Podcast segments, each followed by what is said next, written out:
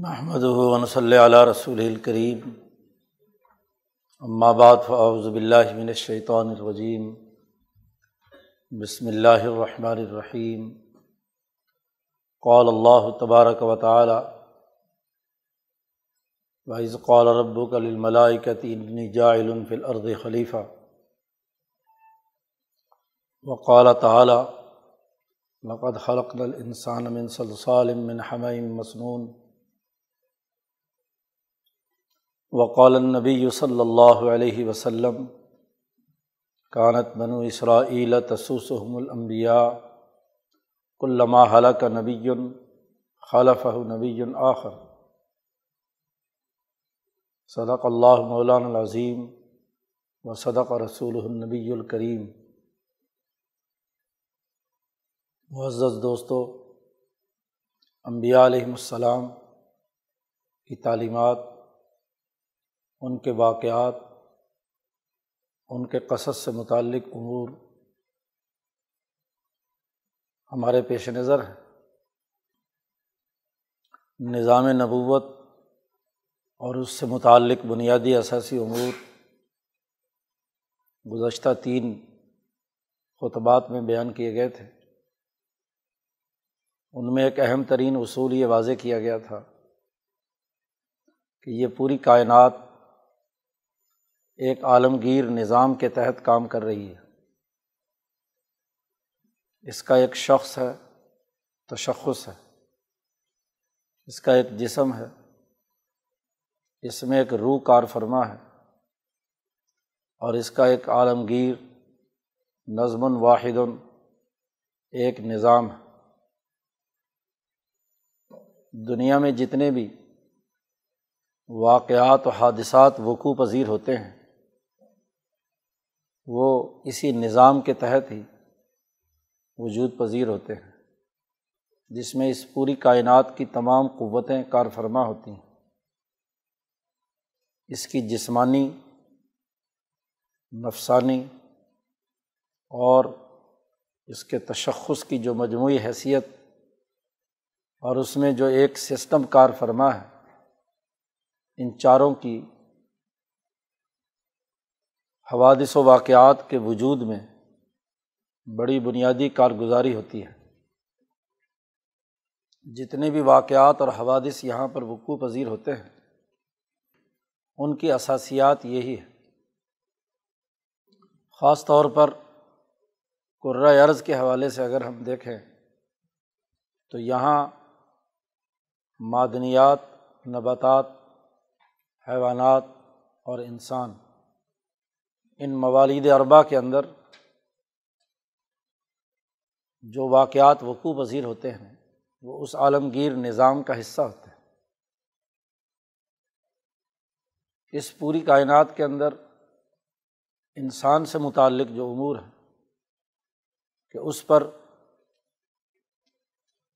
آسمان اور زمین دو بنیادی دائرے اوپر تلے موجود ہیں۔ اور ان دونوں قوتوں کے باہمی ملاپ سے ہی اشیا بنتی ہیں، واقعات وجود پذیر ہوتے ہیں اور حوادث کا ظہور ہوتا ہے۔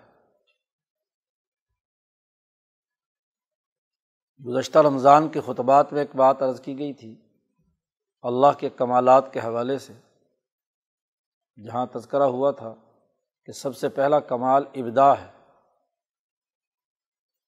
اور اول المبدعات کے حوالے سے ایک بات کہ سب سے پہلے جو چیزیں بطور ابدا کے وجود میں آئی ہیں، حضرت الامام شاہ ولی اللہ دہلوی نے فرمایا تھا کہ اللہ والقلم ثم العرش والماء،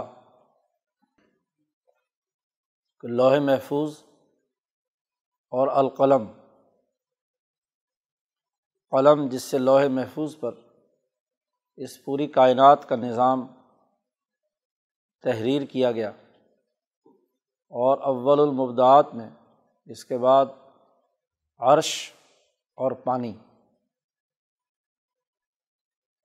قرآن حکیم کی آیات اس حقیقت کی نشاندہی کرتی ہیں کہ پانی سے ہی تمام زندہ چیزیں وجود میں آئی ہیں۔ وجالنا من المائی کل شعین ہائی ہم نے پانی سے ہی ہر زندہ چیز بنائی ہے۔ اور ایسے ہی عرش عرش کی قوتیں کار فرما رہی ہیں پانی میں۔ اور ان دونوں کے باہمی ملاپ سے ہی جو کچھ اس کائنات کے اندر خاص طور پر قرۂۂ عرض اور اس کے اوپر بننے والے آسمان پر وجود میں آیا ہے، وہ ان دونوں قوتوں کا مجموعہ ہے۔ عرش کی قوت فعال قوت ہے اور پانی کی قوت انفعالی قوت ہے۔ انفعالی اور فعالی قوتیں مل کر ہی اشیا کے وجود کا سبب بنتی ہیں۔ کیونکہ ہر ایک چیز تخلیق کے دائرے میں متعین کی گئی اشیا بنائی گئیں۔ تو عرش کی قوتوں کے تنزلات آسمان تک پہنچے، جسے اللہ نے فرمایا کہ ہم نے آسمان و زمین چھ دنوں میں بنائے۔ اور پانی کی قوتوں کا ارتقاء زمین کی شکل میں سامنے آیا۔ تو قوائے ارضیہ اور قوائے سماویہ یا فلکیہ، ان دونوں قوتوں کی تخلیق کا عمل چھ دنوں میں مکمل ہوا۔ اور دنیا میں جتنے واقعات، حادثات یا تخلیقات وہ ان دونوں قوتوں کے باہمی ملاپ سے ہیں۔ جب ہر مخلوق پیدا کی ہے تو ہم دیکھتے ہیں کہ مخلوقات انواع و اقسام کی ہیں۔ ایک نو سے متعلق جتنی مخلوقات ہیں، وہ اس نوعی خواص اور اسی پیٹرن پر ہے اس سے ہٹ کر نہیں۔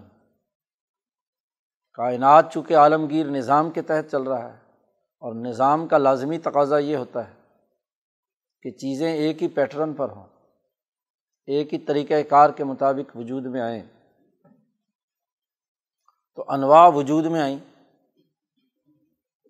سب سے پہلے تو یہی معدنیات، نباتات، حیوانات اور انسان۔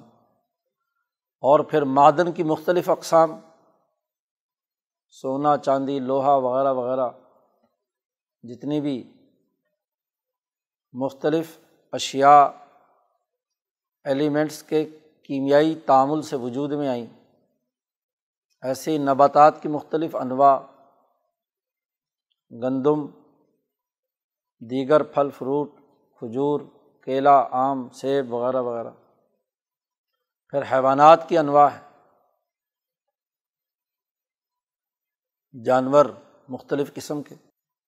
تو جب بھی ایک نو وجود میں آتی ہے، تو اس کا ایک معیاری نمونہ ذات باری تعلیٰ کہ ہاں عرش الٰہی پر یا مالاکوتی اور آسمانی قوتوں میں موجود ہوتا ہے۔ دنیا میں جتنے بھی اس سے متعلق افراد ہوتے ہیں، وہ اسی سے رہنمائی لیتے ہیں۔ شاہ صاحب نے اس کو ایک مثال سے سمجھایا ہے کہ ہم اگر نباتات پر غور و فکر کریں تو ہر نو کا ایک نفس نباتی ہے، نفس شجری ہے۔ وہ نفس شجری متعین کرتا ہے کہ اس کی نو کا جو پودا ہوگا، اس کے خواص و اثرات، اس کی ساخت، اس کی ماہیت، وہ ایک ہی معیار کی ہوگی۔ مثلاً آم کا نفس شجری اس بات کا تقاضا کرتا ہے کہ جہاں بھی آم کا پودا کاشت کیا جائے، ہندوستان میں ہو، پاکستان میں ہو، افریقہ میں ہو، امریکہ میں ہو، کہیں کسی خطے، کسی زمین پر بھی کاشت کیا جائے، آم کا پودا جہاں بھی چلے گا، وہ یہاں کی تمام توانائیوں کو آم کی لذت، آم کے ذائقے، آم کے پھل، آم کے پتوں کے سائز اس درخت کی ہائٹ اس کی ساخت کے مطابق ہی بدلے گا۔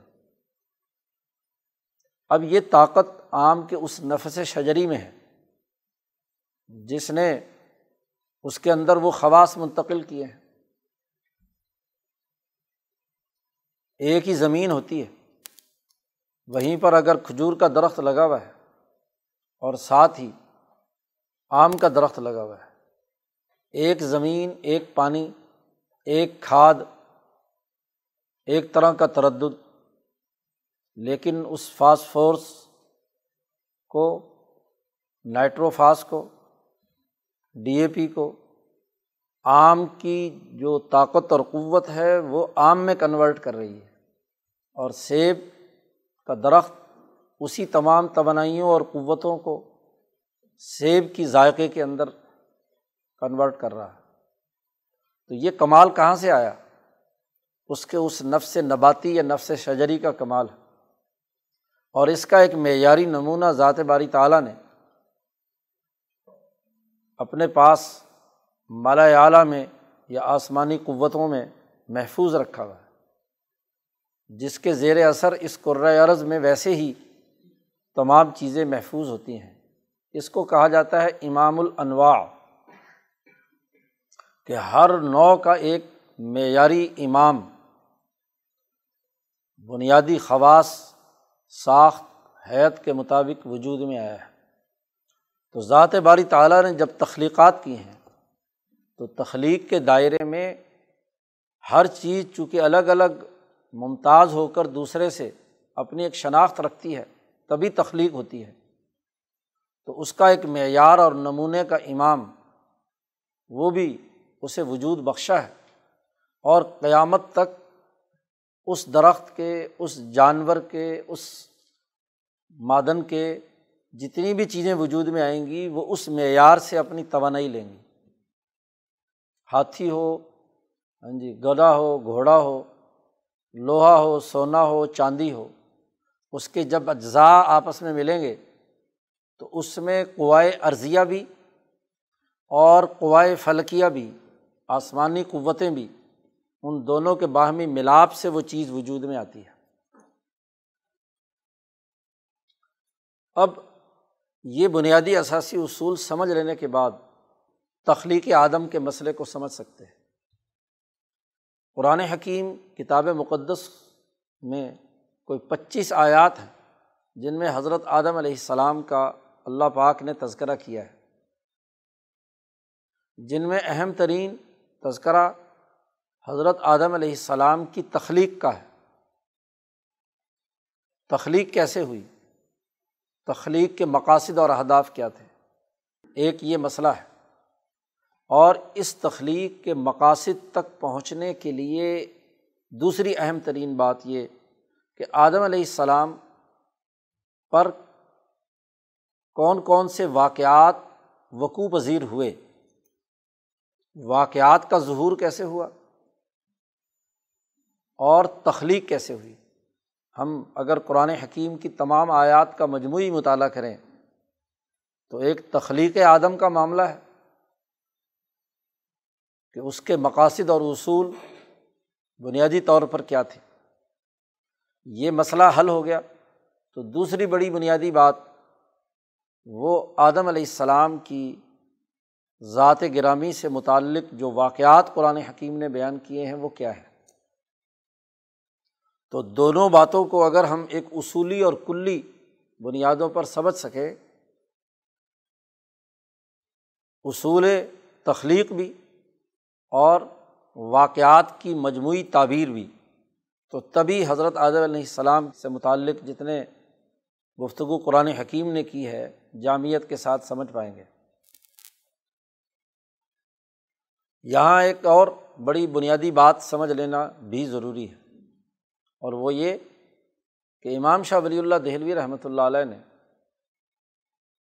تمام انبیاء بشمول آدم علیہ السلام، ان کے حوالے سے تین اثاثی اصول بھی واضح طور پر تعبیر الحادیث کے مقدمے میں بیان فرمائے ہیں۔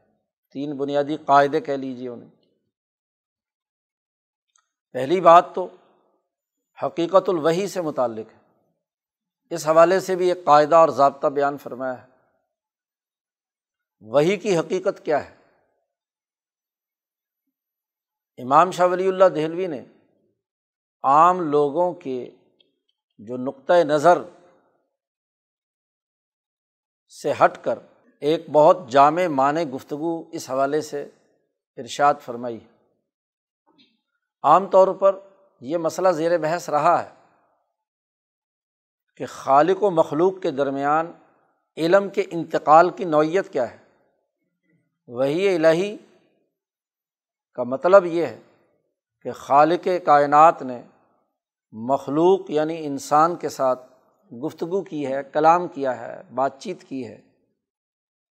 تو خالق تو وہ ذات ہے جو برا البرا ہے اور مخلوق جو ہے وہ اس کائنات کی کمزور ترین شے ہے۔ تو خالق و مخلوق کے درمیان کلام کی اور وہی کی نوعیت کیا رہی ہے؟ تو اکثر لوگ تو یہ کہتے ہیں کہ یہ ایک مجازی بات ہے۔ مجازن یہ ساری گفتگو ہے۔ حقیقت سے اس کا ایسا خاص تعلق نہیں۔ مجاز ہے یا کنایا اور اشارے ہیں۔ رموز ہے۔ اس سے زیادہ کچھ نہیں۔ جبکہ امام شاہ ولی اللہ دہلوی فرماتے ہیں کہ یہ جو مجاز کا تصور ہے، یہ درست نہیں اور یہ صرف اشارے اور کنایوں کی بات ہے، یہ بھی درست نہیں ہے۔ یہ بات صحیح نہیں ہے۔ اور پھر امبیا کے بارے میں یہ سمجھنا کہ وہ پیغام بر ہیں، پیغام لانے والے ہیں۔ تو اللہ نے کوئی کتاب یا کوئی کلام امبیا کو دیا اور امبیا نے وہ خط لا کر انسانیت کے سامنے رکھ دیا۔ جیسے اگر مثال کی بات کی جائے تو نوز باللہ یوں لوگوں کا تصور یہ ہے کہ شاید کوئی ڈاکیا ہے کہ اللہ نے ایک ڈاک لکھ کر دی انسانیت کے نام اور وہ ڈاک لوگوں کے سامنے نبی نے پڑھ کر سنا دی یا بتلا دی۔ یہ تصور بہت ناقص ہے وہی الہی کا۔ درست نہیں ہے۔ کہ اللہ کا کلام لا کر سنا دیا۔ آج کل یہ فتنہ اس تناظر میں بہت زیادہ پھیل چکا ہے۔ کہ جی قرآن اصل ہے۔ بس قرآن اللہ کا کلام ہے۔ اور حضرت محمد مصطفیٰ صلی اللہ علیہ وسلم یا نبی کی سیرت مقدسہ کی کوئی اہمیت نہیں ہے۔ نبی کے دائرے کو یا ان کی بات چیت اور گفتگو کو، ان کی احادیث کو، ان کی سیرت کردار کو نظر انداز کر کے صرف اور صرف جی ہمیں تو کلام الہی کی ضرورت ہے، بس قرآن کی ضرورت ہے۔ ہم ڈائریکٹ اللہ سے، اس کے کلام کے ذریعے سے تعلق قائم کریں گے۔ بس قرآن پڑھو، حدیث کی کیا ضرورت ہے؟ یا سیرت کی کیا ضرورت ہے؟ یہ جو تصورات اور خیالات پیدا ہو گئے ہیں، یہ قطعی غلط ہے۔ اور یہ اسی سے پیدا ہوئے ہیں کہ نبی شاید ایک تحریری اللہ کا کلام یا اللہ نے کوئی بات بیان کی اور وہ نبی نے آ کر لوگوں کے سامنے بیان کی، اب ڈاکیے کا کام ختم ہو گیا۔ نوزب اللہ ہم نے حضور کو یا نبی کو ڈاکیا بنا لیا۔ ان کا کام کچھ نہیں رہا۔ اب ہم نے براہ راست قرآن سمجھنا ہے، لغت عربی نکالو۔ کوئی اسی طرح محاورے عرب کے دیکھ لو۔ ان کی فصاحت و بلاغت کے ادبی پہلو سامنے رکھ لو۔ اور قرآن کی آیات کا خود ساختہ مطلب نکالنا شروع کر دو کہ یہ آیت یہ کہتی ہے، یہ آیت یہ کہتی ہے۔ اور بعض تو ایسے نالائق ہیں کہ عربی کے دو لفظ نہیں جانتے۔ اردو ترجموں کی بنیاد پر مسائل بیان کرتے ہیں۔ یہ بات قطعی طور پر غلط ہے۔ حضرت الامام شاہ ولی اللہ دہلوی رحمۃ اللہ علیہ نے جس حقیقت کی نشاندہی کی ہے وہ یہ کہ اللہ جب انسان کے ساتھ ہم کلام ہوتا ہے، جب علم کسی نبی پر نازل ہوتا ہے تو وہ علم ان کے پورے وجود پر طاری ہوتا ہے۔ ان کے سامنے اس کائنات کا وہ حصہ منکشف کیا جاتا ہے۔ جس حصے سے متعلق وہ واقعہ یا حادثہ یا معاملہ ہوتا ہے۔ سب سے پہلی بات تو یہ ہے کہ امبیا علیہم السلام وہ ضوات قدسیہ ہیں کہ جن کو اس پوری کائنات کا عالم ناسود تو ہے ہی۔ عالم ملکوت اور عالم جبروت تک کے تمام پہلو مشاہدہ کرائے جاتے ہیں۔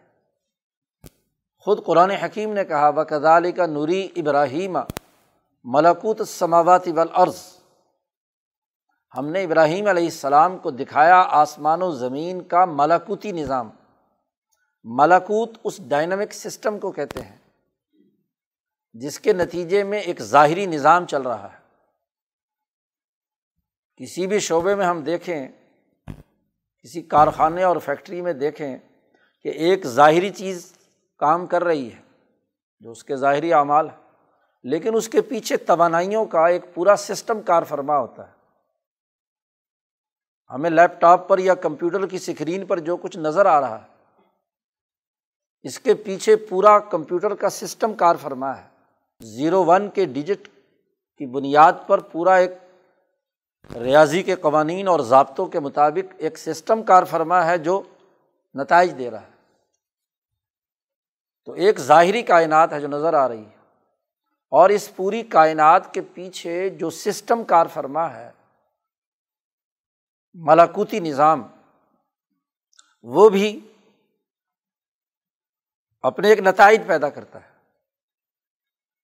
تو وہ ملاکوتی نظام ہم نے ابراہیم علیہ السلام کو دکھایا۔ اور ابراہیم علیہ السلام کے بعد ہر نبی جو بنی اسرائیل یا بنی اسماعیل میں آئے ہیں، خاص طور پر حضرت محمد مصطفیٰ صلی اللہ علیہ وسلم، معراج کی رات پورا کا پورا سسٹم تفصیلی طور پر آپ کو دکھایا گیا۔ اجمالی طور پر تو پہلے ہی دکھا دیا گیا۔ تو نبی اکرم صلی اللہ علیہ وسلم تک ان تمام حنیفی تحریک کے انبیاء کو مشاہدہ کرایا گیا اس پورے مالاکوتی نظام کا۔ اس مالاکوتی نظام کے تمام امور سے متعلق جو بات اللہ نے بطور وہی کے نبی پر نازل کرنا ہوتی ہے، اس کا نہ صرف مشاہدہ کرتے ہیں نبی، بلکہ ان کے پورے وجود پر وہ واقعہ اور حادثہ، وہ کلام طاری ہوتا ہے۔ اس کے لیے شاہ صاحب نے ایک اصطلاح استعمال کی ہے اتجوز طبعی کہ نبی اکرم صلی اللہ علیہ وسلم یا دیگر امبیا علیہم السلام کے پورے وجود پر، ان کی روحانیت پر، ان کے ذہن پر، ان کے قلب پر، ان کے نفس پر، ان کی جسم کی طبیعتی ساخت پر وہ تمام علوم طاری ہوتے ہیں۔ اور جب ان کے وجود پر وہ طاری ہوتا ہے اور اس کے متعین الفاظ جبرائیل امین ان کے سامنے ان تمام واقعات کی ترجمانی کے لیے ایک نظم کے طور پر ایک کلام کی صورت میں متعین کرتے ہیں، تو پھر ان کی زبان سے وہ چیز جاری ہوتی ہے۔ اسی کو شاہ صاحب نے کہا ہے کہ تجوز طبیعی سے میری مراد یہ ہے کہ محاکات و حادثتاً کائنات میں کوئی واقعہ ہوا ہے، حادثہ ہوا ہے، تو اس کی حکایت کرتے ہیں۔ جیسے ایک آئینی شاہد کسی واقعے کا مشاہدہ کرتا ہے اور اس مشاہدے کے نتیجے میں جو معلومات اسے حاصل ہوتی ہیں، وہ دوسری جگہ پر حکایت کرتا ہے، نقل کرتا ہے کہ یہ واقعہ ایسے وقوع پذیر ہوا۔ کوئی نیا واقعہ وقوع پذیر ہو یا ایسا واقعہ جو عالمگیر نظام میں، عالم مثال میں موجود تھا، اس کی اساس پر نبی نے اس کی حکایت کی ہے۔ یا کوئی خاص کلام اللہ تبارک و تعالیٰ نے ان پر منکشف فرمایا اور وہ کلام آپ صلی اللہ علیہ وسلم نے یا امبیا علیہم السلام نے انسانیت کے سامنے بیان کیا۔ تو یہ بنیادی طور پر امبیا علیہم السلام پر وہ علوم طاری ہوتے ہیں، ان کے وجود کا حصہ ہوتے ہیں، وہ اس پر سو فیصد یقین رکھتے ہیں۔ بالکل بھی آئی نہیں اس کو ایک مثال کے طور پر شاہ صاحب نے سمجھایا۔ جیسے کہ عام انسانوں پر دنیا بھر کی ضرورتوں اور تقاضوں کا وجدانی طور پر انکشاف ہوتا ہے۔ مثلاً ایک آدمی کو بھوک لگتی ہے، جسم کے فرسودہ سیلس ٹوٹ چکے ہیں۔ اب بھوک لگتی ہے تو اس کے پورے وجود پر بھوک کی کیفیت تاری ہوتی ہے، وجدانی طور پر۔ اس وجدانی کیفیت کے لیے لفظ استعمال کیا گیا کہ بھوک لگی ہے، کھانا لاؤ وغیرہ وغیرہ، جو اس کے نتیجے میں جملے استعمال کرتا ہے۔ گویا کہ اپنے وجود پر تاریخ کیفیت کی وہ حکایت کر رہا ہے۔ پیاس لگ رہی ہے وجدانی طور پر۔ تو اس کو پانی لانے کے مطالبے کے ساتھ اس کا اظہار کرتا ہے۔ اب اگرچہ یہ کسی کو نہیں دکھایا جا سکتا کہ میرے جسم میں کہاں بھوک لگی ہوئی ہے۔ دوسرا آدمی باہر بیٹھا ہوا کہے کہ جی بتاؤ کہاں بھوک لگی ہوئی ہے۔ کوئی آدمی اپنی اس بھوک کی، اس کیفیت کے پورے کے پورے جو اس کے وجود پر تاری ہے، اس کو بیان نہیں کر سکتا۔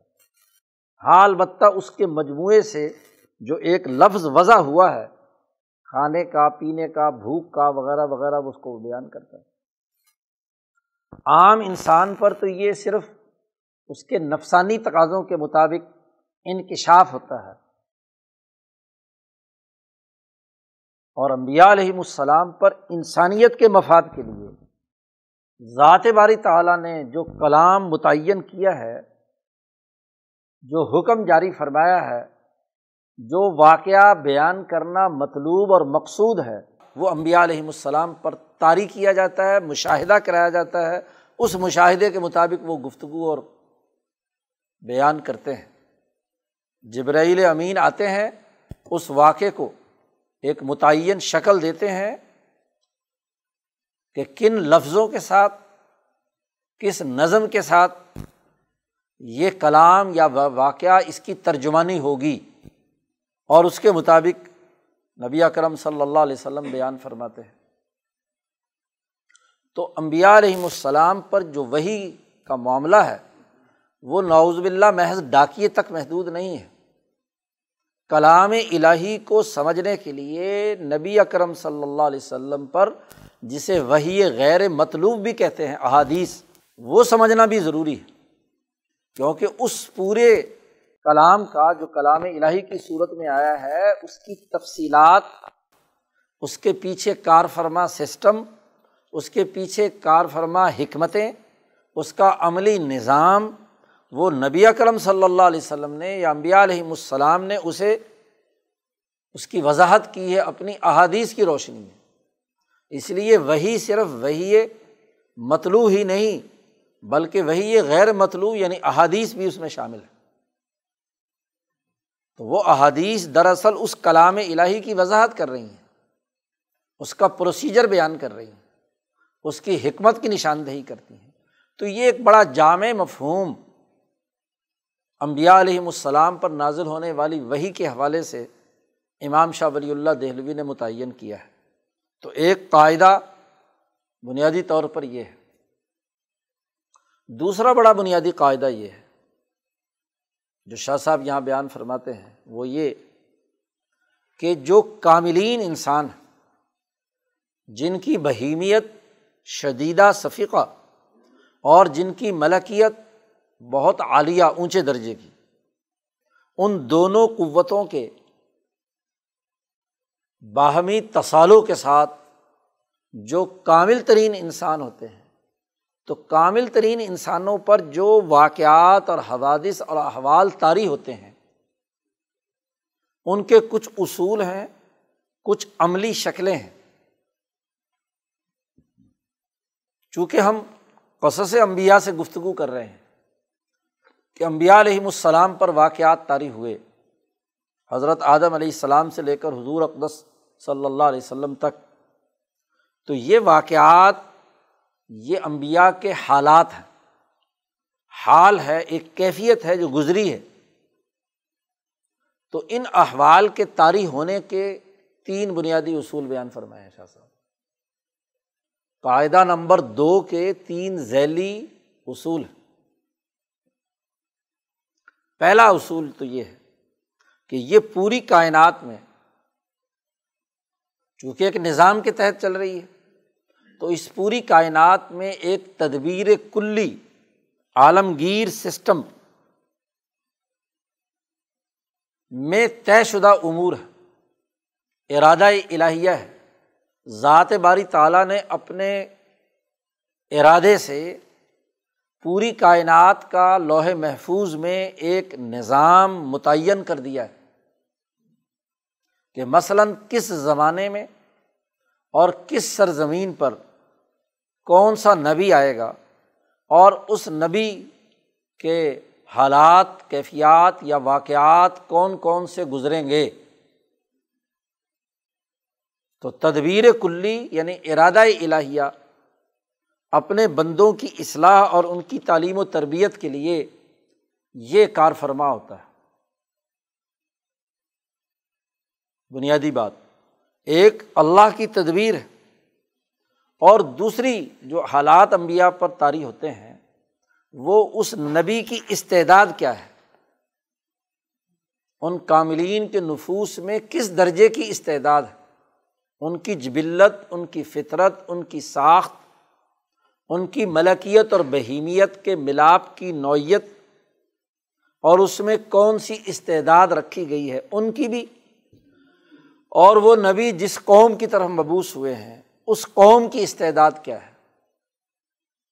تو امبیا علیہم السلام کی استعدادات یا کاملین کی استعدادات کا لحاظ بھی رکھا جاتا ہے واقعات کے ظہور میں۔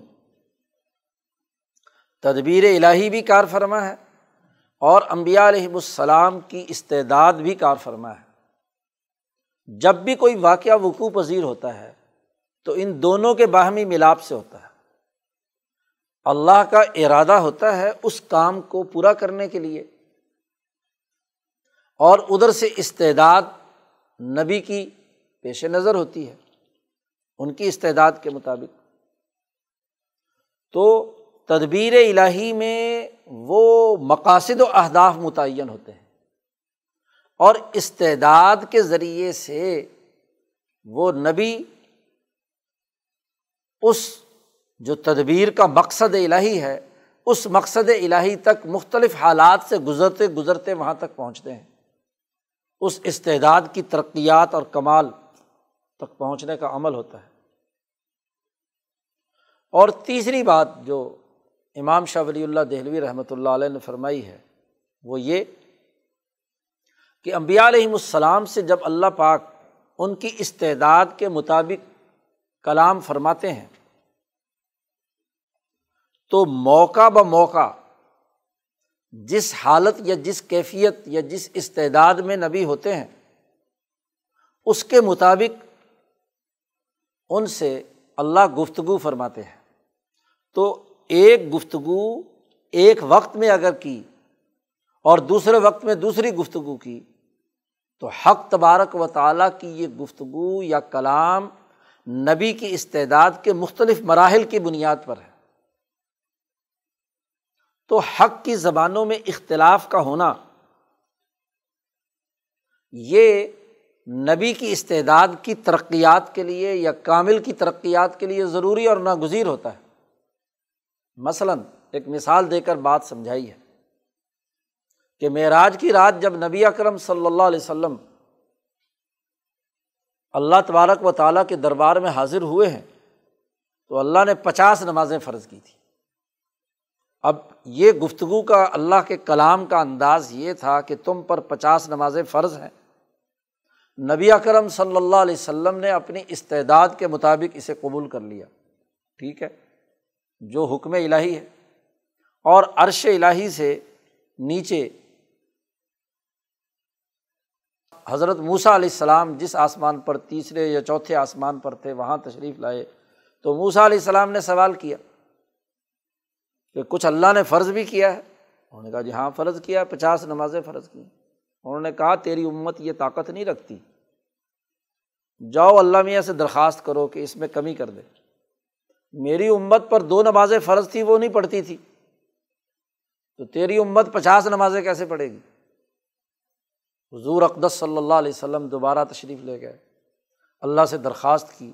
اللہ نے پانچ نمازیں معاف کیں، پھر پانچ پھر پانچ، وہ واقعہ مشہور ہے معراج کا۔ اب آپ دیکھیے کہ اس پوری گفتگو میں جو کلام الہی نبی اکرم صلی اللہ علیہ وسلم سے ہوا وہ پچاس پینتالیس چالیس پینتیس تیس پچیس بیس پندرہ دس اور پانچ تک۔ جی۔ یہ جتنے بھی اختلاف ہے اور آخری حد پانچ متعین کی اور اس وقت کہا اللہ پاک نے کہ اب یہ پانچ نمازیں تیری امت پر لازمی ہے اور اب آئندہ میرے پاس کسی قسم کی تبدیلی کی کوئی گنجائش نہیں ہے۔ ما یبدل القول الدیہ اب یہ بات بالکل تبدیل نہیں کی جائے گی۔ اب مختلف مراحل سے گزرے ہیں۔ نو دس دفعہ نبی اکرم صلی اللہ علیہ وسلم اللہ سے ملاقات کے لیے گئے ہیں۔ اور ظاہر ہے کہ ہر ملاقات میں اللہ تبارک و تعالیٰ سے اس مکالمے میں نبی اکرم صلی اللہ علیہ وسلم کی استعداد کے اندر ترقی ہوئی ہے، کمال ہوا ہے۔ تو کمال سبوغ پیدا کرنے کے لیے یہ ایک طریقۂ کار ہے۔ تو اس سے پریشان نہیں ہونا چاہیے۔ عام طور پر یہاں ابہام یہ پیدا کیا جاتا ہے کہ کیا اللہ کو پہلے سے معلوم نہیں تھا، پانچ پہلے دن ہی کہہ دیتے۔ یہ جو بار بار بلایا ہے یا آیات کے نسخ کے حوالے سے کچھ جاہل قسم کے لوگ اعتراضات کرتے ہیں کہ جی اللہ میاں نے پہلے فلانی آیت نازل کی تھی، اس کے بعد دوسری آیت نازل کر دی۔ تو کیا اللہ میاں کو پہلے پتہ نہیں تھا کہ قبلہ جو ہے بیت اللہ کی طرف ہونا چاہیے تھا، یہ سترہ مہینے نماز بیت المقدس کی طرف پڑھتے رہے؟ تو یہ اعتراض جہالت پر مبنی ہے۔ ہر کام کا ایک موقع اور واقعہ ہوتا ہے۔ نبی اکرم صلی اللہ علیہ وسلم جب مدینہ منورہ پہنچے اور وہاں کی قوموں کو، وہاں کے افراد کو دعوت دینا ہے، وہاں یہودیوں کے علم کا اثر تھا۔ اور یہودیوں میں بھی ان انسانوں کو دعوت دینا ہے دین حنیفی کی طرف۔ اور وہاں یہودیوں کے زیر اثر پورا یسرب کے لوگ اگر کوئی عبادت کرتا تھا تو بیت المقدس کی طرف رخ کر کے کرتا تھا۔ اب جاتے ہی وہاں جا کر اپنے وطن مکہ کی طرف لوگوں کو متوجہ کرنا دعوت کی حکمت کے خلاف تھا۔ ان کو مانوس کرنے کے لیے ضروری تھا کہ بیت المقدس کی طرف رخ کر کے نماز پڑھی جائے۔ کیونکہ اینما طلو سما بج اللہ۔ اب آپ صلی اللہ علیہ وسلم نے سترہ مہینے ادھر پڑھی، ایک حکم رہا۔ اور وہ حکم منسوخ ہو گیا۔ اس لیے کہ بین الاقوامی جو دین آ رہا ہے، پورے اقوام عالم کا، بیت المقدس تو قبلہ تھا، صرف بنی اسرائیل کا۔ اب وہ قبلہ جو کل انسانیت کے لیے عالمگیر سطح پر ہونا چاہیے، وہ لازمی اور ضروری تھا۔ تو جب سترہ مہینے میں جس نے مسلمان ہونا تھا، وہ ہو گئے۔ جن کی استعداد تھی دین حق کو قبول کرنے کی وہ ہو گئی۔ وضاحت معاملہ ہو گیا۔ اب اس کے بعد نبی اکرم صلی اللہ علیہ وسلم سے کہا گیا، فول وجہ کا شطر المسجد الحرام۔ مسجد حرام کی طرف رخ کر کے آپ نماز پڑھیے۔ تو نسخ، کوئی عیب کی بات نہیں۔ اسی لیے اللہ نے کہا مان سخ من آیاتن اور نون سیاح نات بخیر منہا او مسلیا کوئی آیت منسوخ کی گئی۔ یا کوئی آیت واپس لی گئی تو دوسری اس سے بہتر آیت آئی ہے۔ تو یہ امبیا علیہم السلام پر طاری ہونے والے واقعات پر جو حق تبارک و تعالیٰ کی مختلف احکامات ہیں، وہ ان کی استعداد بڑھانے، ان کی تربیت کے لیے ہیں، ان کو اگلے منازل اور مراحل کی طرف لے جانے کے لیے اسی طرح امبیا علیہم السلام پر جو مختلف مصائب اور مشکلات آتی ہیں یا کاملین پر جو بلائیں اور مصیبتیں نازل ہوتی ہیں، وہ بھی ان کی ترقیات کے لیے ہوتی ہیں۔ ان کو اعلیٰ مقاصد تک پہنچنے کے لیے ہوتی ہیں۔ جیسے ایک طبیب ہے، وہ علاج کرتا ہے۔ اور علاج کے دوران ایک وقت میں ایک نسخہ دیا ہے، مریض کی حالت ایسی ہے۔ اگلے وقت میں وہ نسخہ مریض بہتر ہو چکا ہے یا اگلے مرحلے میں داخل ہو چکا ہے، تو پھر دوسرا نسخہ، دوسری دوائی۔ اس سے بھی آگے نکل چکا ہے تو دوائی بند، پھر نارمل خوراک کھائے وہ۔ تو یہ اب تربیت کے لیے، مرض کے علاج کے لیے، استعداد بڑھانے کے لیے، طاقت اور قوت کو بڑھانے کے لیے یہ کام کیا جاتا ہے۔ جیسے عربوں کے یہاں گھوڑوں کو تربیت یافتہ بنانے کے لیے مزمار کیا جاتا تھا۔ اور وہ یہ کہ انہیں پہلے خوب غذا کھلائی کچھ دن، پھر کچھ دن بھوکا رکھا، پھر ان کو دوڑایا، پھر باقی کام۔ تو مختلف مراحل کے احکامات ہیں۔ تو شاہ صاحب نے فرمایا کہ ذات باری تعالیٰ کا معاملہ ایسا ہے کہ گویا کہ وہ شہنشاہ مطلق انسانوں کی اصلاح اور ترقی کے لیے، کامیابی کے لیے جیسے جیسا موقع ہوتا ہے، ویسے ویسے احکامات جاری کرتا ہے۔ اور پھر نبی جب دنیا میں آتے ہیں تو اسی پیٹرن پر اللہ کے احکامات کے مطابق انسانوں کی تربیت کے لیے احکامات دیتے ہیں، جیسے جیسے مرحلہ لاتے ہیں۔ تو امبیا علیہم السلام پر خود اپنے اوپر جو حالت طاری ہوتی ہے، یا ان کے ذریعے سے ان کی قوم کی اصلاح کے حوالے سے جو مختلف حالات، واقعات آتے ہیں، اس میں یہ تین چیزیں کار فرما ہوتی ہیں۔ اس لیے اجتباع نہیں ہونا چاہیے۔ یونس علیہ السلام پر ایک وقت میں ایک بات آئی اور دوسرے وقت میں دوسری بات آئی۔ اب پہلی حالت پر تنقید کرنا اور یونس علیہ السلام میں نقص نکالنا یہ سب سے بڑی خرابی کی بات ہے۔ جہالت کا پرلے درجے کی جہالت کا معاملہ ہے۔ اگر یہ اصول کار فرما ہوں یہ اصول سمجھ لیے جائیں تو کسی نبی کی کسی حالت پر کوئی اعتراض واقع نہیں ہو سکتا۔ تو یہ بنیادی اثاثی اصول امبیا علیہم السلام کے حالات کے حوالے سے۔ کہ تدبیر کلی ایک آخری ہدف ہے، اس تدبیر کلی تک پہنچانا ہے۔ اور پھر استعداد کے مطابق مختلف مراحل آتے ہیں۔ اور مختلف انداز میں اللہ تعالیٰ کلام فرماتے ہیں۔ بسا اوقات بظاہر ان دو کلاموں کے درمیان اختلاف بھی ہوتا ہے، لیکن استعداد اور حالت کی مناسبت سے وہ بات انتہائی ضروری اور لازمی ہوتی ہے جو بعد میں کہی جا رہی ہے۔ تو اس طریقے سے امبیا علیہم السلام کے واقعات کو درست تناظر میں سمجھا جا سکتا ہے۔ کسی بھی واقعے کے کسی بھی حالت پر ہاں جی ہم جہالت کی وجہ سے تو اعتراض کر سکتے ہیں، ورنہ اگر یہ بنیادی اصول سامنے ہوں تو کوئی اعتراض واقع نہیں ہوتا۔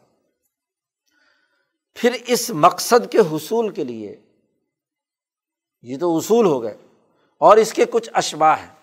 اس کے لیے تقریبات منعقد کی جاتی ہیں۔ جب استعداد نبی ایک حالت سے دوسری حالت میں آتی ہے، دوسری سے تیسری حالت میں آتی ہے، تیسری سے چوتھی حالت میں آتی ہے، اور وہ جو آخری ٹارگیٹ جس کے لیے اس نبی کا تقرر اللہ کی طرف سے ہوا ہے، اس کو منعقد کرنے کے لیے ایک تقریب ہوتی ہے۔ اسی لیے ہر تقریب سے پہلے منتظمین اس کے بنیادی اثاثی امور طے کر لیتے ہیں۔ مثلاً ایک طالب علم نے تعلیم حاصل کی، چار، پانچ سال، دس سال، آٹھ سال، اور تعلیم مکمل کرنے کے بعد اب اسے میدان میں اتارنا ہے۔ تو اس کے لیے ایک تقریب منعقد کی جاتی ہے، اس کو ڈگری دی جاتی ہے، ایوارڈ دیا جاتا ہے۔ ہاں جی اس کے لیے صنعت جاری کی جاتی ہے کہ ہاں جی اب یہ اگلے مرحلے کے لیے اس علم کے اندر اس شعبے میں کردار ادا کر سکتا ہے۔ بیک چینل ڈپلومیسی کے تحت ہاں جی دونوں خاندان آپس میں گفتگو کر کے تقریب نکاح کے حوالے سے طے کر لیتے ہیں۔ اور پھر ایک تقریب منعقد کی جاتی ہے، سارے مجمعے کو بلا کر کے، بھائی دیکھو، یہ لڑکا اور یہ لڑکی آپس میں کیا ہے؟ ان کی طے ہو گیا ہے۔ اب اس لڑکی کی طرف کوئی اور لڑکا نظر نہ رکھے، یا اس لڑکے کی طرف ہاں جی باقی لوگ جو ہیں وہ توجہ نہ دیں اس حوالے سے، وغیرہ وغیرہ۔ تقریب منعقد کی جاتی تو امبیا علیہم السلام پر جو واقعات آتے ہیں، وہ تقریبات ہوتی ہیں۔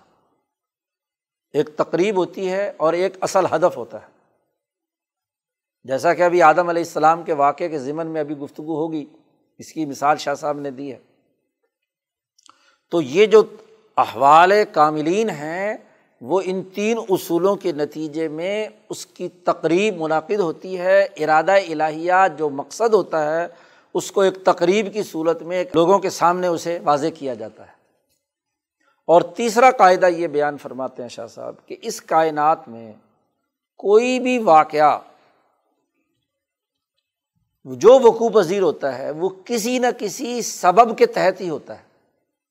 دنیا دار الاسباب ہے۔ سبب و مسبب کا نظام، علت و معلول کا سسٹم پوری کائنات میں کار فرما ہے۔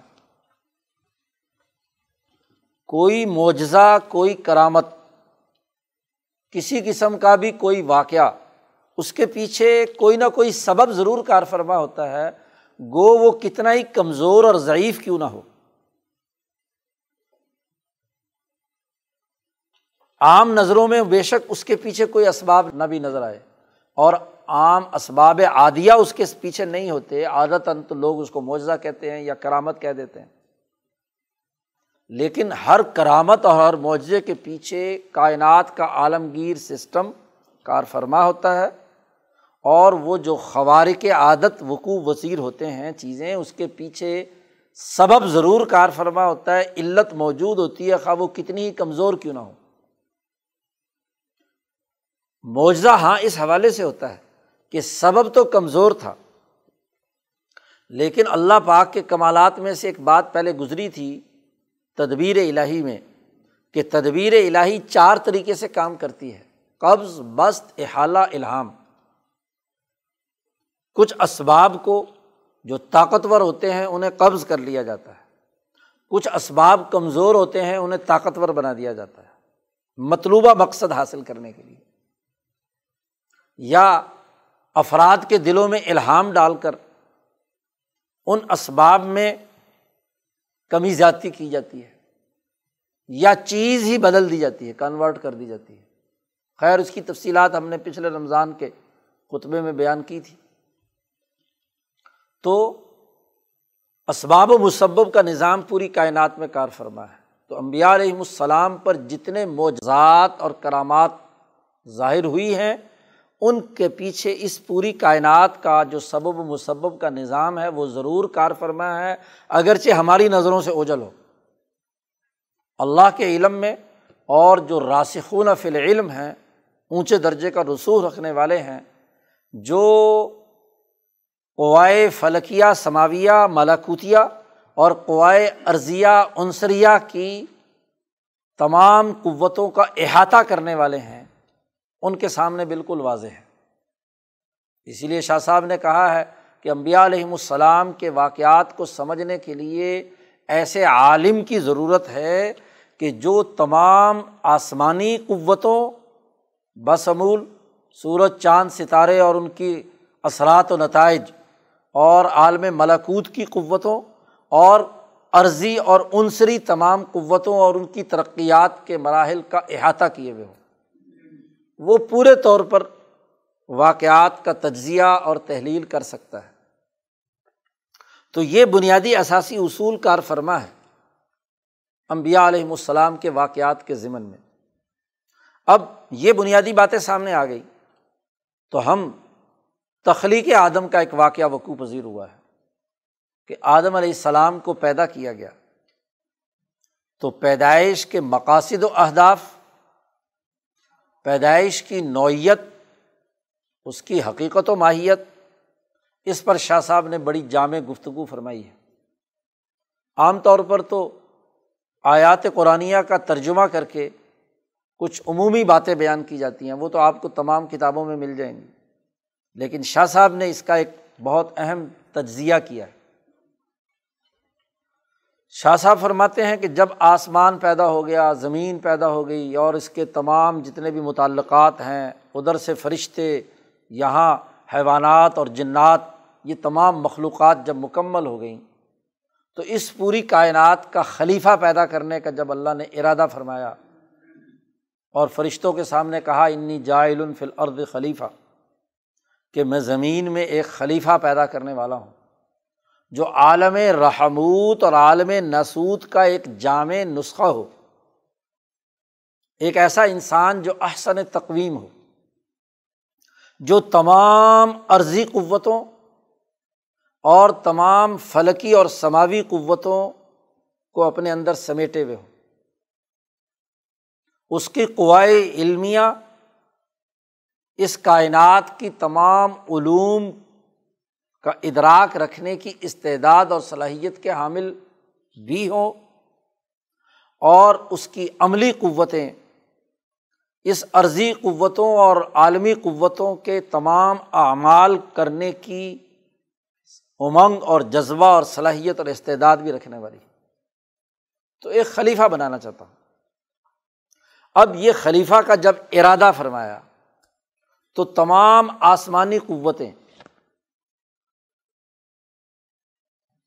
تمام سیارات کی اجتماعی قوتیں۔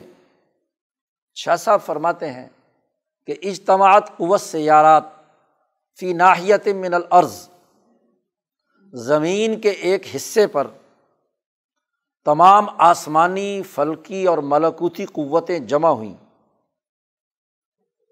اور ادھر سے تمام عرضی قوتیں جمع ہوئیں اور انہوں نے اللہ سے مطالبہ کیا۔ کہ ایک ایسی مخلوق وجود میں آنی چاہیے جو ان دونوں قوتوں کی نمائندہ ہو۔ اب یہ جو واقعہ وقوع پذیر ہو رہا ہے آدم کی تخلیق کا، اس کے پیچھے سب سے پہلے تو یہ جو ابھی اصول بیان کیے گئے ہیں، خود اللہ کا ارادہ ہے۔ ارادہ الہیہ ہے۔ لوہے محفوظ میں اس نے جو یہ بات لکھ دی تھی کہ یہ ساری مخلوقات آسمان و زمین بنے گی اور آخر میں ایک حضرت انسان وجود میں آئے گا۔ اب اس واقعے کے اس عرض پر ظہور کا موقع ہے۔ جو عالم مثال میں واقعہ منظم تھا، اس واقعے کا ظہور عرض پر ہو رہا ہے۔ ناحیت من العرض یہ قوتیں جمع ہوئیں اور اللہ سے مطالبہ کیا، درخواست کی، عرض کی۔ کہ ایک ایسی مخلوق پیدا ہونی چاہیے۔ اللہ تبارک و تعالیٰ نے ان قوتوں کا اجتماع کیا، پورے عرض کی منتخب مٹی وہ ایک جگہ پر جمع کی اور عرضی قوتوں کے ارتقاء کے جتنے مراحل تھے، اس کے مطابق اللہ نے کہا کہ ہم نے انسان کو پیدا کیا ہے ایک کھنکتی ہوئی مٹی سے۔ اور ایسی مٹی جو ہمائم مصنون جو کالا سیاہ گارے سے، گارے کی حالت میں ہے، بدبودار گارا۔ جب زمین میں مٹی، نباتات، دوسری چیزیں ملتی ہیں اور پانی اس کے اندر کافی دیر تک کھڑا رہتا ہے، تو ایک خاص قسم کا تعفن پیدا ہوتا ہے۔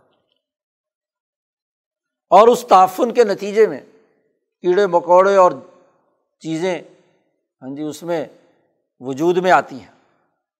یہ تعفن جو ہے بدبودار ہوتا ہے۔ اور اس بدبودار سے حیوانیت کا مرحلہ مکمل ہوتا ہے۔ چیزیں وجود میں آتی ہیں۔ کیڑے مکوڑے بنتے ہیں۔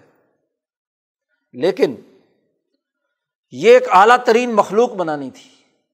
عرض کی مٹی اللہ نے اکٹھی کی۔ اور ایک خاص مقام جس پر روحانیات اور ملاکوتی نظام کے اثرات تھے۔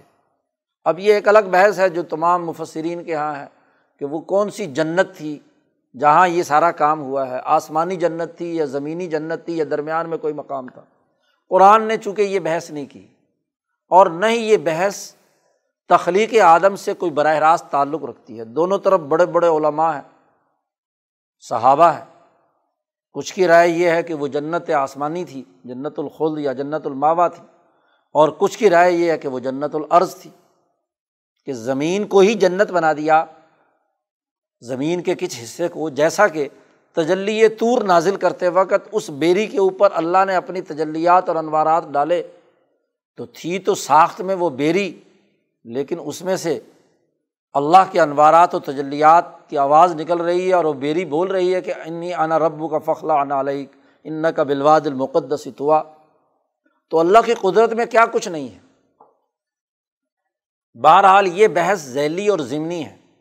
یہ اختلاف ہاں جی جمہور کے اقوال ہوں یا دیگر مفسرین کے اقوال ہوں یا صحابہ کی مختلف دونوں جماعتیں ہوں، بات یہ ہے کہ وہ تمام ملاکوتی قوتیں اور تمام عرضی قوتیں ایک ایسی جگہ پر جمع ہوئیں کہ جن میں عرضی قوتوں میں تعفن پیدا ہوا اور تعفن طیب، شاہ صاحب نے اس کے لیے لفظ استعمال کیا ہے یعنی کیمیائی تعامل ہوا، بہت ہی عمدہ، نفیس، صاف ستھرا، جس میں بدبو نام کی کوئی چیز نہیں تھی۔ تعفن طیب، کیونکہ کیمیائی تعامل کے بغیر کوئی چیز وجود میں نہیں آتی۔ کہ جس میں عناصر ایک دوسرے سے ٹوٹ کر ایسے حل ہو جائیں کہ وہ ایک نیا ایلیمنٹ بنائیں یا ایک نیا وجود اور ساخت بخشیں۔ تو وہ مٹی کے تمام ایلیمنٹ اکٹھے کیے گئے اور ان میں ایک کیمیائی تعامل ہوا، تعفن طیب ہوا۔ اور ادھر سے تمام روحانی قوتیں، فلکی اور سماوی قوتیں۔ ان کی ارواہ کا ایک خاص جی ان کا ایک عمل، تعامل ہوا اور اس تعامل کے نتیجے میں اس انسان کی روح ملکیت کی صورت میں اور اس انسان کی جو عرضی قوتوں کے ملاپ سے وہ بہیمی نسمہ جسے کہنا چاہیے، وہ وجود میں آیا، حیوانی روح وجود میں آئی اور پھر اس روح ملاکوتی جو تمام ملاکوتی ارواہ کا خلاصہ اور جوہر تھا، اور وہ روح حیوانی جو تمام عرضی قوتوں کا خلاصہ اور جوہر تھا، ان دونوں کا باہم ملاپ کیا گیا۔ تو وہ روح وجود میں آئی، جس کو نفس انسانی کہا جاتا ہے یعنی جس میں ملکیت اور بہیمیت آپس میں جڑی ہوئی ہے۔ امام شاہ ولی اللہ دہلوی رحمۃ اللہ علیہ نے اس کو انسانی روح کو ایک مثال سے سمجھایا ہے کہ جیسے پارا ہوتا ہے کہ پارے میں چاندی اور پانی کا ایسا ملاپ ہوتا ہے کہ دونوں ایک دوسرے کے ساتھ جڑے ہوئے ہوتے ہیں، ایک خاص تناسب کے ساتھ۔ چمک اور روشنی ہاں جی چاندی کے اثرات ہوتے ہیں یا سفیدی کے اثرات اور باقی جو اس کے اندر بہاؤ اور چلنا ہے ادھر ادھر، وہ پانی کی خاصیت کا اثر ہے۔ تو ایسے ہی انسانی روح جو ہے، وہ ان دونوں کے باہمی ملاپ سے وجود میں آئی۔ تو ملکیت اور بہیمیت کے ملاپ سے ایک نو وجود میں آئی۔ اور ایسی نو وجود میں آئی کہ وہ جو بہیمی خصوصیت تھی، اس میں ارتفاقات وسیع اور وہ جو ملکوتی روح تھی، اس میں اخلاق کاملہ یہ ودیت کیے گئے کہ چونکہ وہ تمام روحوں کا خلاصہ تھا، جو آدم کی روح کی صورت میں وجود میں آیا، اور وہ تمام حیوانی، بہیمی اور عرضی قوتوں کا مجموعہ تھا، ان کی روح حیوانی، جس کے اندر وہ تمام خواص موجود تھے جو اس دنیا میں ارتفاقات کے مطالبات رکھتے ہیں۔ تو ارتفاقات وسیع اور اخلاق کاملہ دونوں کو باہم ملا کر ملکیت اور بہیمیت کا ایک ملاپ ہوا ہے۔ اور اس کے نتیجے میں ایک انسان وجود میں آیا، وہ معیاری انسان، جسے امام نوع انسانی کہا گیا۔ نوع انسانیت کی تخلیق کا آغاز آدم علیہ السلام سے ہوتا ہے۔ اور اس تخلیق کے ذیل میں پھر شاہ صاحب فرماتے ہیں کہ اگر خلاصہ نکالا جائے اس پورے بات کا تو وہ تین بنیادی اثاثی اصول ہیں۔ تین بنیادی اثاثی اصول ہیں، یہ پیش نظر ہوں گے تو آدم علیہ السلام کے جتنے واقعات، پانچ واقعات جو قرآن حکیم نے بیان کیے ہیں، ان کی صحیح تعبیر اور تفہیم کی جا سکتی ہے۔ پہلا اصول تو یہ ہے کہ آدم علیہ السلام کے وجود میں نوع انسانیت یعنی پوری نوع انسانیت، آخری انسان کے پیدا ہونے تک کے تمام معیارات، نمونہ ہاں جی جمع کر دیا گیا آپ کے وجود میں۔ یہ ایک فرد کا وجود نہیں تھا آدم، یہ ایک پوری نو کا وجود تھا۔ آدم صرف ایک شخص انفرادی طور پر نہیں تھے، بلکہ ایک پوری نو تھی۔ اور اسی نو کو کہا گیا تھا کہ انی جائل الفل ارد خلیفہ، کہ یہ نو انسانیت، اس کو میں نے زمین میں کیا ہے، خلیفہ بنانا ہے۔ پہلی بات تو یہ۔ دوسری بات یہ ہے کہ آدم علیہ السلام جب نو کے طور پر وجود میں آئے، تو چونکہ یہ بظاہر باقی اسباب سے ہٹ کر اللہ پاک نے ایک نئی مخلوق تخلیق کی تھی۔ تو اب آپ کا وجود روحانیت لیے ہوئے اور روحانیت کے ماحول میں وجود میں آیا تو ان کے لیے ایک ایسا ماحول ضروری تھا جنت کا کہ جہاں ان کی ابتدائی پیدائش سے لے کر کمال تک پہنچنے کے لیے بغیر کسی کام کاج کیے ہوئے اپنی غذا حاصل کریں۔ ان کی روح بھی ترقی کرے اور ان کے جسم کی جو نشو و نما ہے، وہ بھی ان کی خواہشات کے مطابق ہو۔ کیونکہ کوئی ماں باپ تو تھے نہیں کہ جو ان کی غذا کا بندوبست کر کے ان کی پرورش کریں۔ تو جنت کا وہ ماحول کہ جس میں انسان جو خواہش کرتا ہے وہ ملتا ہے، جو مانگتا ہے وہ ملتا ہے۔ جنت کسے کہتے ہیں؟ امام شاہ ولی اللہ دہلوی نے حجرت اللہ میں وضاحت کیا کہ جنت کہتے ہیں راحت النفس، انسانی نفس کی آرام دہ حالت۔ کہ جو چاہے، جو خواہش کرے، جو اس کا مطالبہ ہو، وہ اسے مل جائے اور اس کے نفس کو راحت ملے۔ تو آدم علیہ السلام پیدا کیے گئے تو بچپن سے بالغ ہونے تک کا مرحلہ وہ تھا کہ جہاں ان کی ضروریات کی کفالت کے لیے ایک ایسے ماحول کی ضرورت ہے جو جنت والا ہو۔ اب چاہے یہ جنت الخلد ہو یا جنت عرضی ہو یا ان دونوں کے درمیان کوئی خاص مقام جہاں اللہ پاک نے اسپیشل طریقے سے آدم علیہ السلام کی نشو و نما اور ارتقاء کے لیے انہیں رکھا۔ عالم مثال۔ بہرحال عالمی مثال تو تھا ہی۔ خواہ اس مثال نے آ کر ارض کو اپنے رنگ میں رنگ لیا۔ جنت بنا دیا۔ اور یا آسمانوں پر اللہ پاک نے اس عالم مثال کی طاقت اور قوت کے ذریعے سے وہ سب تمام چیزیں مہیا کر دیں۔ اب ایک ضرورت تھی۔ آدم کے جسم کی نشو و نما کے لیے بھی اور آدم کے روح کے طریقے کے لیے بھی۔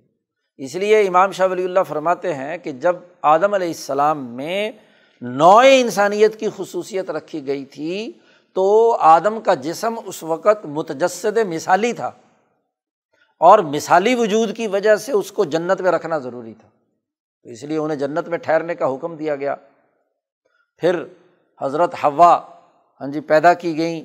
ان کی جو ضرورت اور تقاضوں اور خواہشات میں جیسے باقی تمام چیزیں تھیں، ایسے ہی کیا ہے، اسی ایک نفس واحدہ سے کیا ہے ہوا پیدا کی گئی تو جنت میں ٹھہرانے کا دونوں کو حکم دے دیا کہ اپنی نشو و ارتقاء کے لیے یہاں جنت میں ٹھہرو۔ دوسرا اصول۔ اب تیسرا آگے اصول، یہ بھی پیش نظر رہنا چاہیے کہ آدم کی تخلیق کس مقصد کے لیے ہوئی تھی؟ انہیں زمین میں خلیفہ بنانے کے لیے پیدا کیا گیا۔ ہے تو اب ضروری ہے کہ وہ اپنے اصل مفوضہ فرائض کو ادا کرنے کے لیے زمین پر آئیں۔ جنت کا ماحول ایک خاص دائرے میں تھا اب جس استعداد کے لیے انہیں مقرر کیا گیا ہے نو انسانیت کو بنایا گیا ہے، تو وہ ان کا جو میدان ہے کام کرنے کا، وہ کرا عرض ہے۔ تدبیر الہی میں طے ہو چکا کہ ایک خلیفہ زمین میں بنایا ہے۔ اور وہ زمین میں آ کر زمین کے جو ذمہ داریاں یا تقاضے اور فرائض بنتے ہیں، یہاں خلافت کے امور کیسے سر انجام دینے ہیں؟ یہاں حکومتی نظم و نسق کیسے قائم کرنا ہے؟ یہاں زندگی کیسے بسر کرنی ہے؟ مشقت اور جد وجہد کا راستہ چیلنجز کیسے قبول کرنے ہیں؟ یہ اصل مقصد تھا تخلیق کا تو آدم علیہ السلام کو اس عرض میں لانے کے لیے ہاں جی جو اصل مقصد تھا خلافت کا، اس اصول کے تحت آدم علیہ السلام کی تخلیق ہوئی ہے۔ تو تین اصول کار فرما ہے۔ آدم ایک شخص نہیں ہے، وہ پوری امام نوع انسانی ہے۔ صورت انسانیہ کا نمونہ ہے، معیار ہے۔ نمبر دو، ایک عارضی وقت کے لیے انہیں جنت میں رکھا گیا۔ اور نمبر تین یہ کہ اس جنت سے نکل کر انہیں اپنے اصل فرائض، خلافت کے فرائض سر انجام دینے کے لیے دنیا میں آنا ہے۔ تخلیق عالم سے متعلق یہ تین بنیادی اثاثی اصول پیش نظر رہیں گے۔ تو اب واقعات آدم جو پانچ واقع آگے وقوع پذیر ہوئے ہیں، شاہ صاحب نے ان اصولوں کی روشنی میں ان کا تجزیہ کیا ہے کہ کون کون سے واقعات سجدہ آدم ہے، وغیرہ وغیرہ۔ تو ان کی تفصیلات ان اصولوں کی اساس پر ہی حل ہوں گی۔ تینوں اصول کس طریقے سے ہر واقعے کے اندر کار فرما رہے ہیں؟ چونکہ کامل فرد پیدا ہوئے آدم، کامل نو کے طور پر پیدا ہوئے ہیں۔ اور ان پر جو حالات اور واقعات طاری ہوتے ہیں، وہ ان کی تکمیل کے لیے ہوتے ہیں۔ تو آدم کی تخلیق کی تکمیل انہیں تین اصولوں کی روشنی میں ہی ہوئی اور اس حوالے سے پانچ واقعے اللہ پاک نے بیان کیے ہیں قرآن حکیم میں۔ ان واقعات پر ان شاء اللہ کل گفتگو کریں گے۔ اللہ تعالیٰ ہمیں امبیا علیہم السلام کی سیرت کو سمجھنے اور اس کے مطابق اپنے فکر و نظریے کو درست کرنے کی توفیق عطا فرمائے۔ وہ آخر داوانہ الحمد للہ رب العالمین۔ دعا کرو۔ اللہ